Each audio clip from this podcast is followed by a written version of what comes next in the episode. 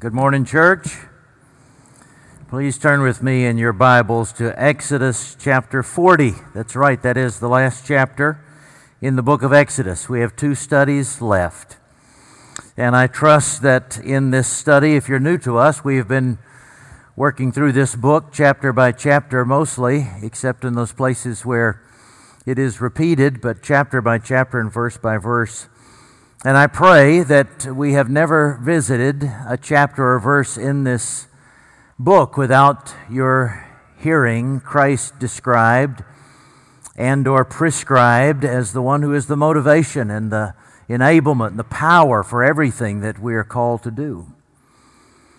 And uh, maybe by now you have seen that this really follows uh, the pattern or really is prescriptive and anticipatory of the, of the pattern of Christ's life. Think about it. After 400 years of slavery, of bondage, God stooped down. He sent uh, his servant Moses by means of a little boat into the palace of, of uh, the Pharaoh. And there, from there, he took him out into the wilderness. He brought him back into Egypt, into the house of bondage to lead his people out.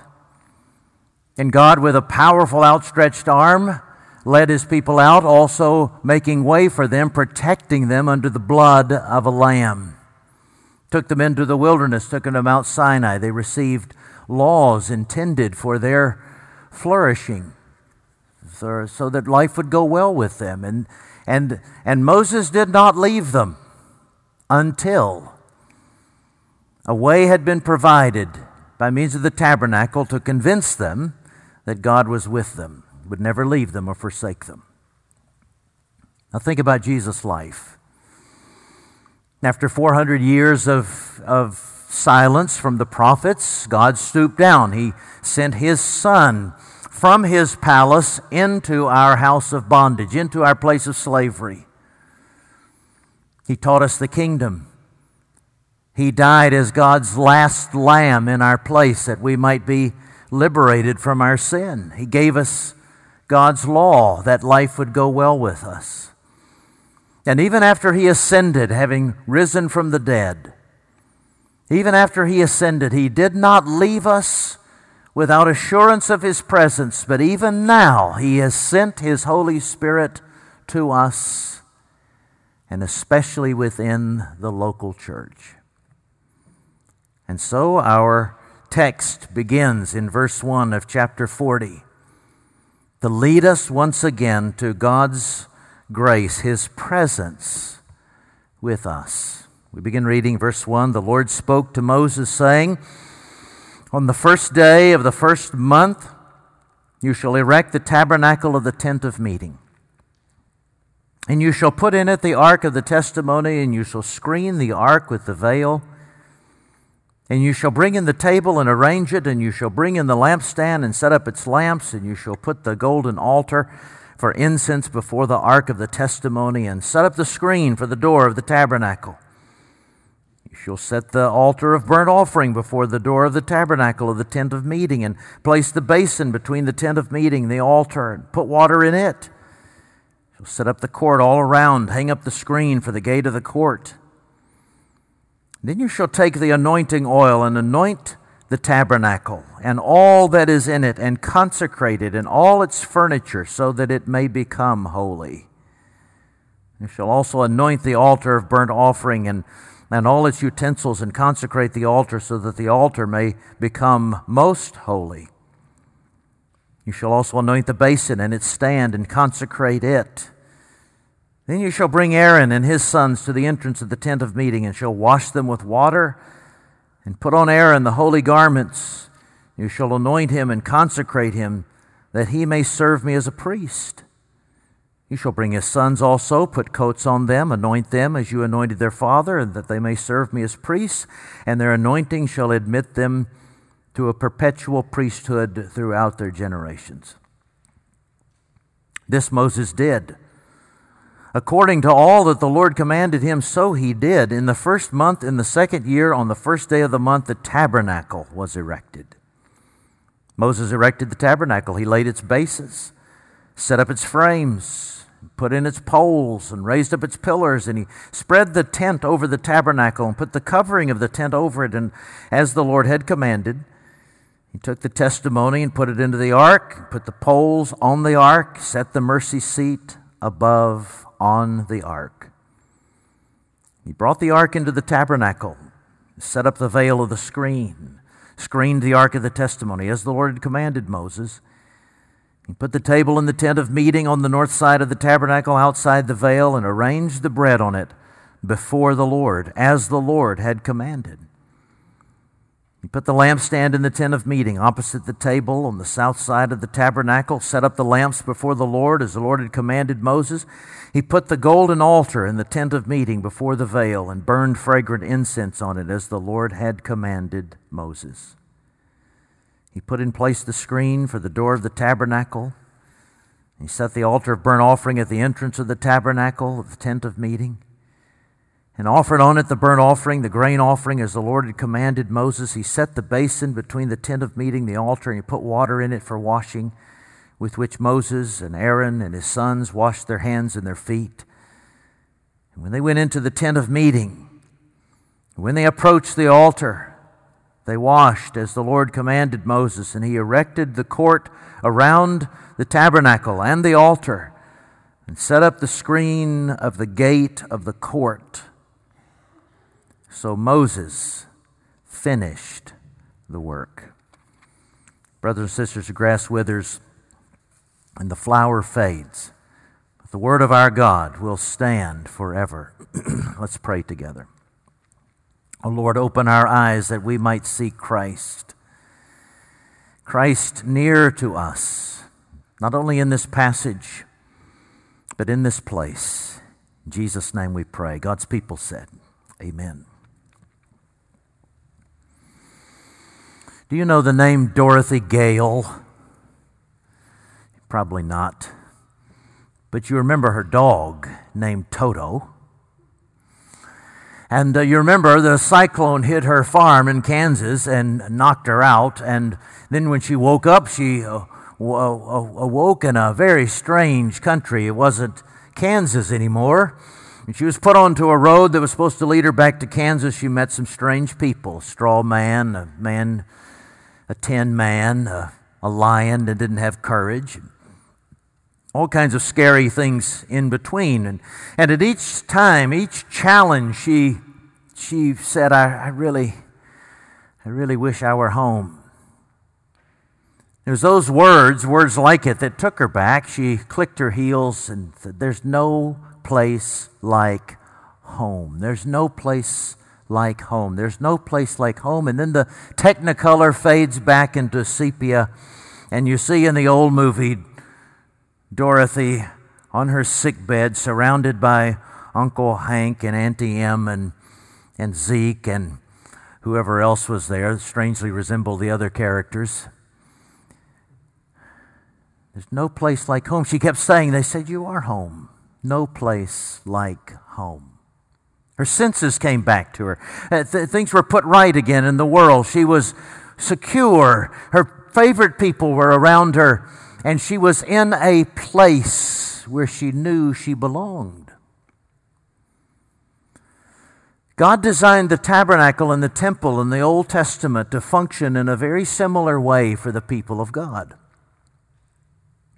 He crafted the tabernacle and, and, and, put it right in the middle of their encampment. He eventually crafted the temple, put it in the middle of their country, in the middle of the world, really, the crossroads, north, south, east, west, in the Middle East. He put the temple, and then he told uh, Solomon, to teach his people as they learn to pray about the temple. He said, No matter where you are, he taught the faithful Jew, no matter where you are, even if you can't make it back to this temple, turn in your mind's eye, your, with your body, turn toward this temple.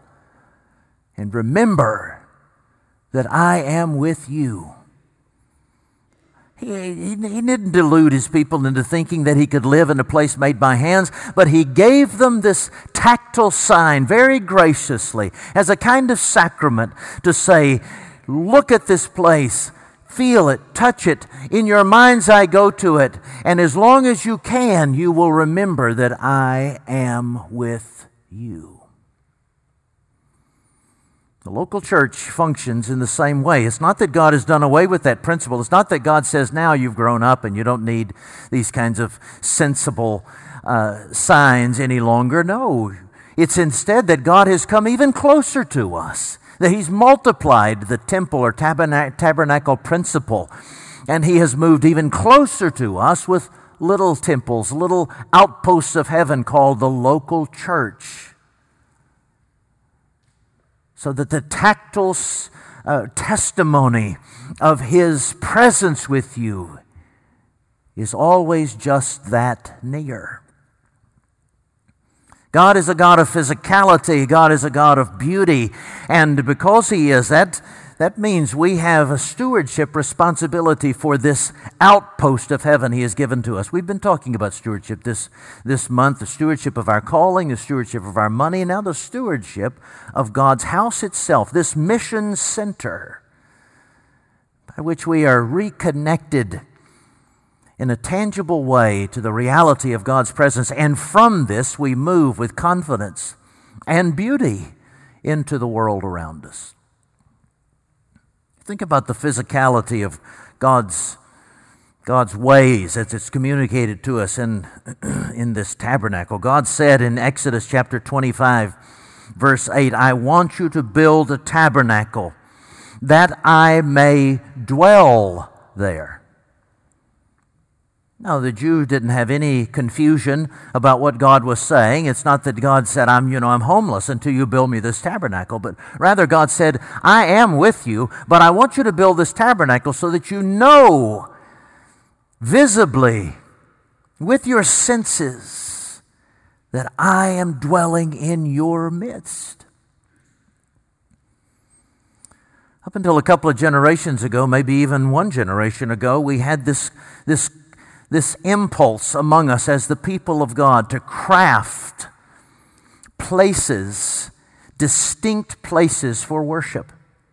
Even though you don't see a church building built in the book of Acts, you do see, even in the first, uh, quickly after the close of the book of Acts, that even while people were meeting in caves, they decorated those caves.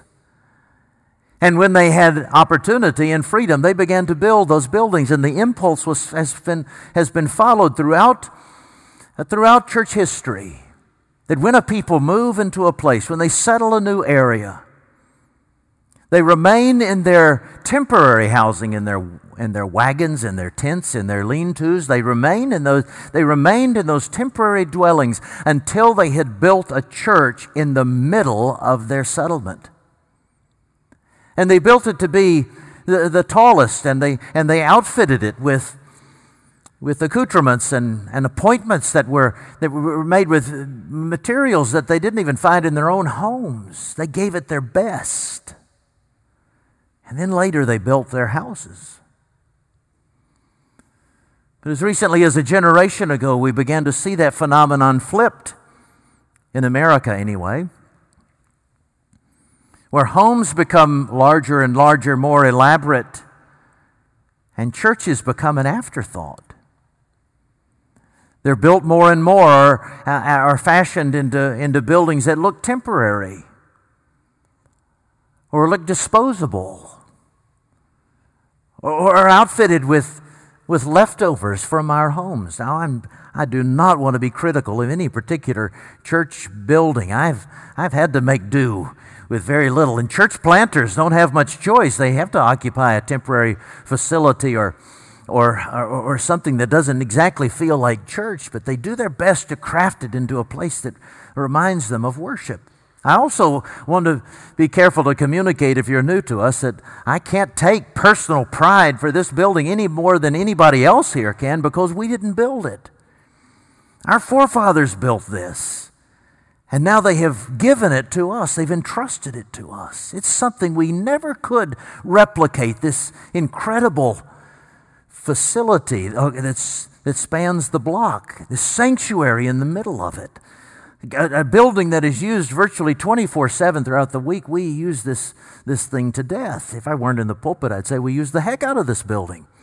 We put it to use. We have 10,000 setups per year. All our ministry partners use it. It is a blessing that we have been that we have been given. And when you become a member, it becomes yours. And you share it with your friends and you, you experience God's presence in it. This is, this is a gift to us. But we've tended to forget that in the church. That, that God, that, that impulse of, of building something centrally located in our lives that is bigger than we are, that, that, that, that reminds us that God has met us on earth. Now, when you experience the Lord, you can experience the Lord anywhere, of course. But He has especially given us the local church and its worship as those places where we could schedule times when God is going to meet us in a way that we cannot objectively describe. When the Bible says that, that, uh, that He has made His manifold wisdom known through the church, God's people have never been able to think outside of, well, that church that I gather with. When he says, Don't forsake the assembling of yourselves together, as is the habit of some, but all the more as you see the day drawing near. They were to think of gathering themselves together in the church for encouragement. When the psalmist said, I have, I have in the sanctuary seen the majesty and power of the Lord, he's not talking about in his mind's eye, he means when he went to church.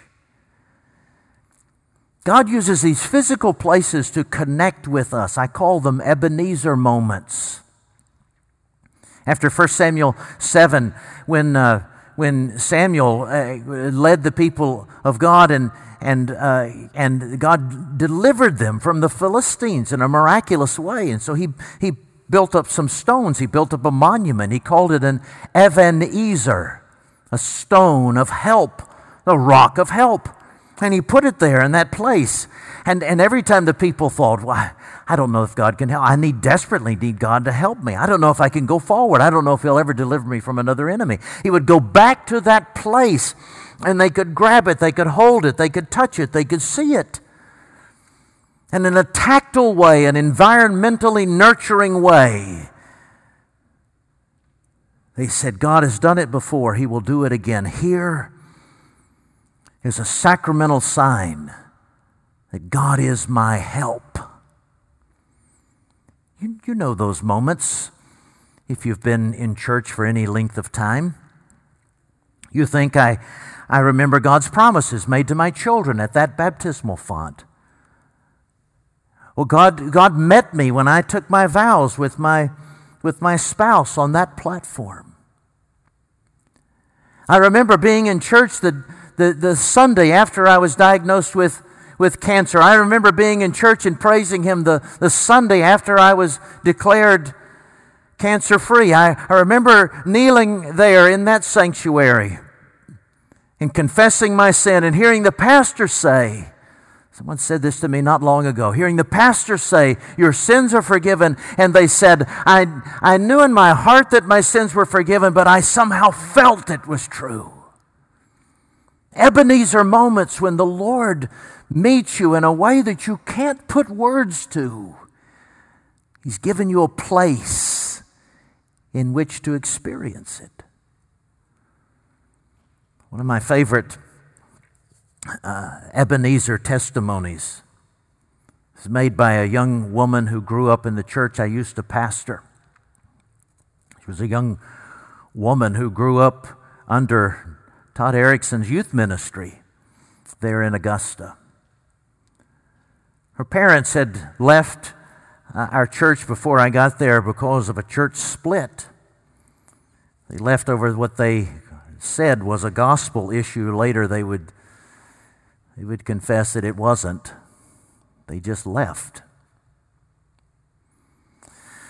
The mother, a number of years later, took her life. And uh, her family traveled back in. They didn't see it coming, they weren't expecting her to fall to such a state of depression that she would become suicidal, but she did, a great tragedy, an unspeakable tragedy. And her daughter, who lived a couple of thousand miles away, had to make her way back uh, for the arrangements and to be of comfort to her siblings and her dad. And, and after such a long journey, many hours of, of flying, you would think that once she landed, she would go straight to her house and hug her daddy and, and be with her, her siblings. But she didn't. She took a detour. She went back to her church, she said. The doors were locked. It was in the middle of the night. It was a moonlit night. She went up the stairs where her parents would have carried her for her baptism. She walked over to the Sunday school building where she heard the gospel for the first time as a little girl.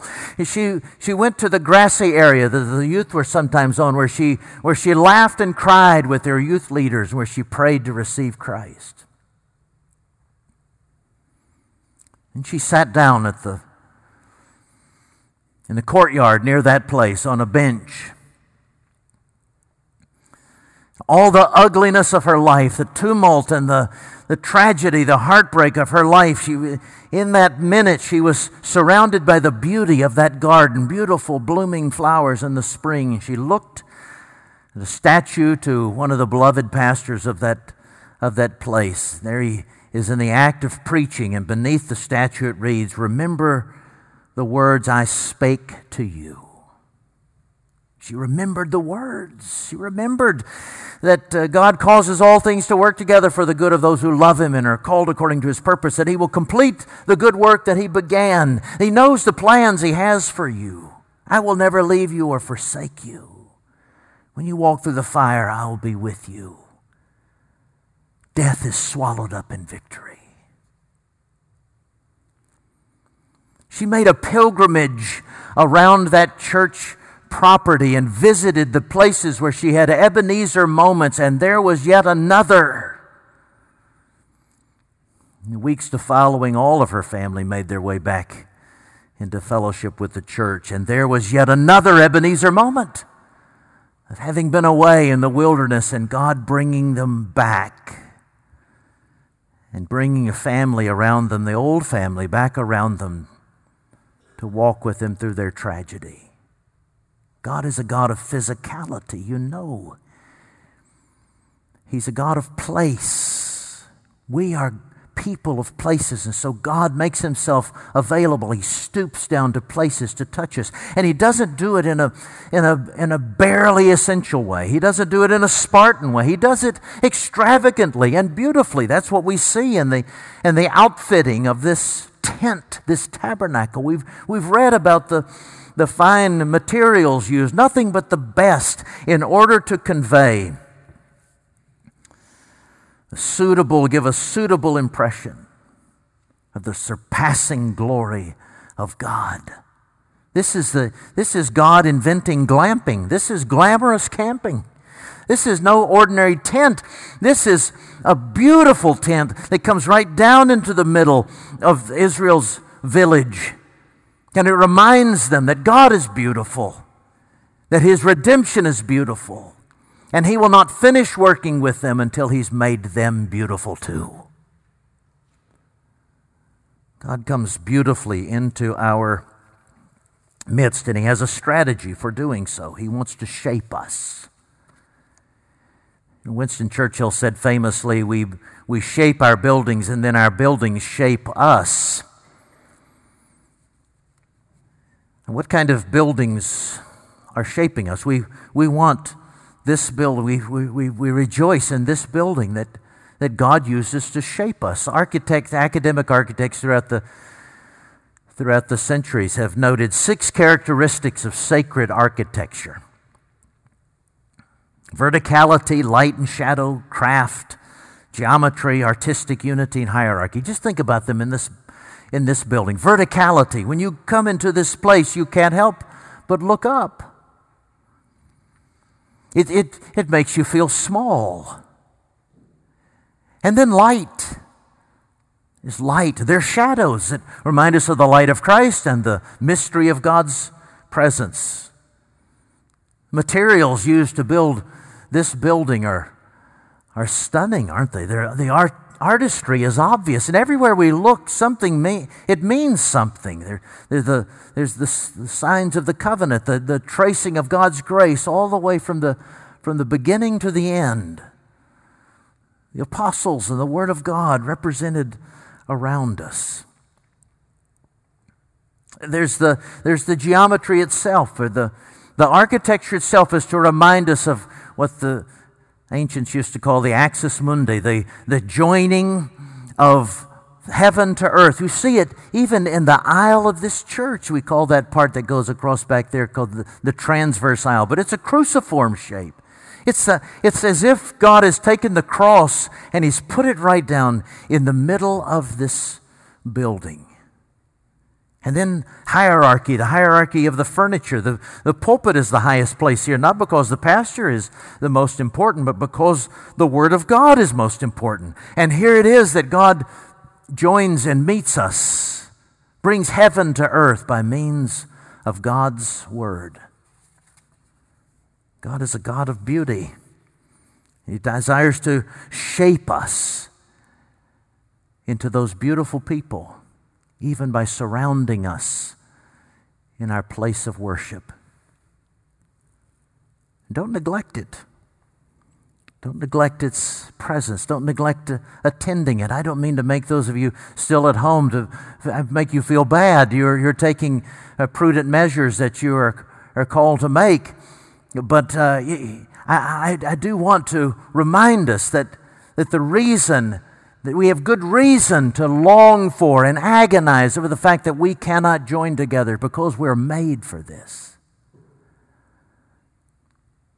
When you are when you are lonely, go to church. When you're forlorn and you don't know which way to go and you don't know, and, and life is completely chaotic, even if it's in the middle of the night and the doors are locked, come to the front of this church and look up to the steeple. It'll force you to lift your eyes to heaven and see the cross at the top. When you're confused and worried, go to church. When you're happy and want to praise God and your one voice is not enough, then go to church. It's not that it's magical to go to church. It's not that you get extra points for going to church.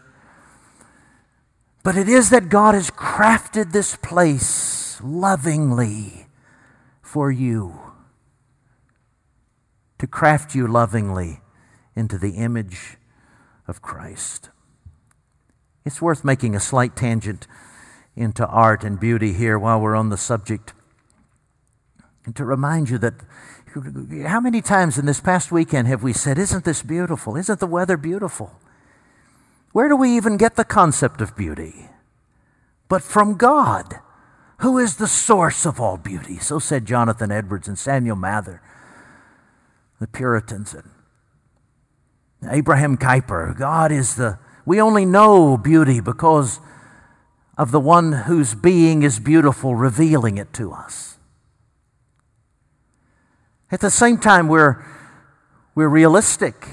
Francis Schaeffer, the famous evangelist and thinker from L'Abri, Switzerland, who was a pastor in St. Louis, he reminded people that, that we all have a, a, a privileged responsibility, artists especially, but all of us have a, a kind of artistic calling of bringing to bear on this earth the, the minor and the major theme, calling attention to the minor and major theme. He called the minor, the minor theme, he said, is the, is the theme of the fall.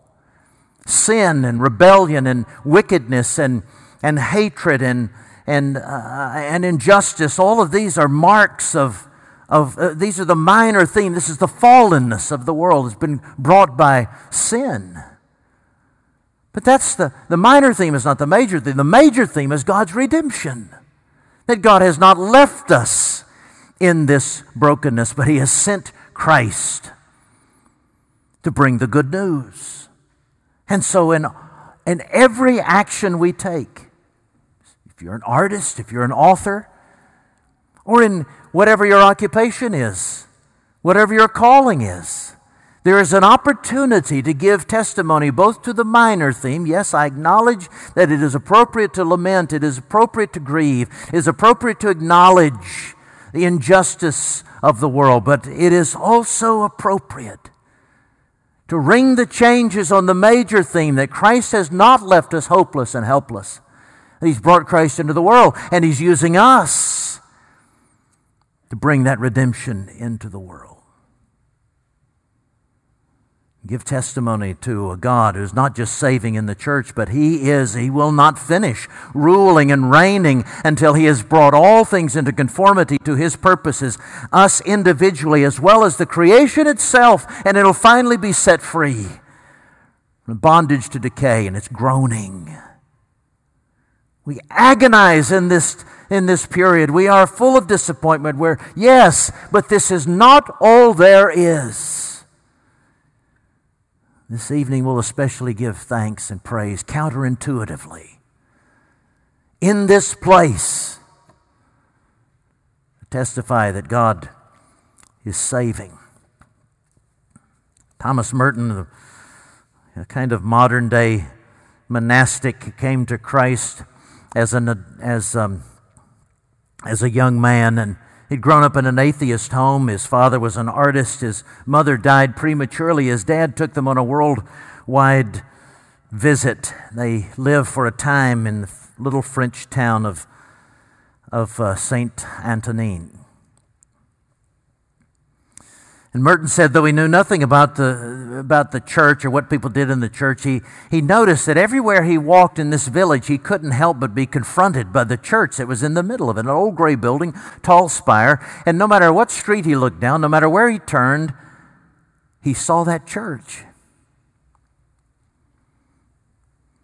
That church, he said, unified heaven and earth. It seemed to say to me, This is the meaning of all created things. We've been made for no other purpose than that men may use us in raising themselves to God and in proclaiming the glory of God. I did not even know who Christ was, that he was God. I thought churches were simply places where people got together and sang a few hymns, and yet now I tell you, you who are now where I once was, an unbeliever, I tell you, the church is a kind of sacrament, a place where He touches our conscience with a physical thing, with spiritual realities. And that alone, the Christ living in our midst, it is He alone who holds our world together and keeps us all from being poured headlong and immediately into the pit of our eternal destruction. How good is our God to come down and touch us, acknowledging caring for our physicality and to do so beautifully. And now He's entrusted this mission station to us.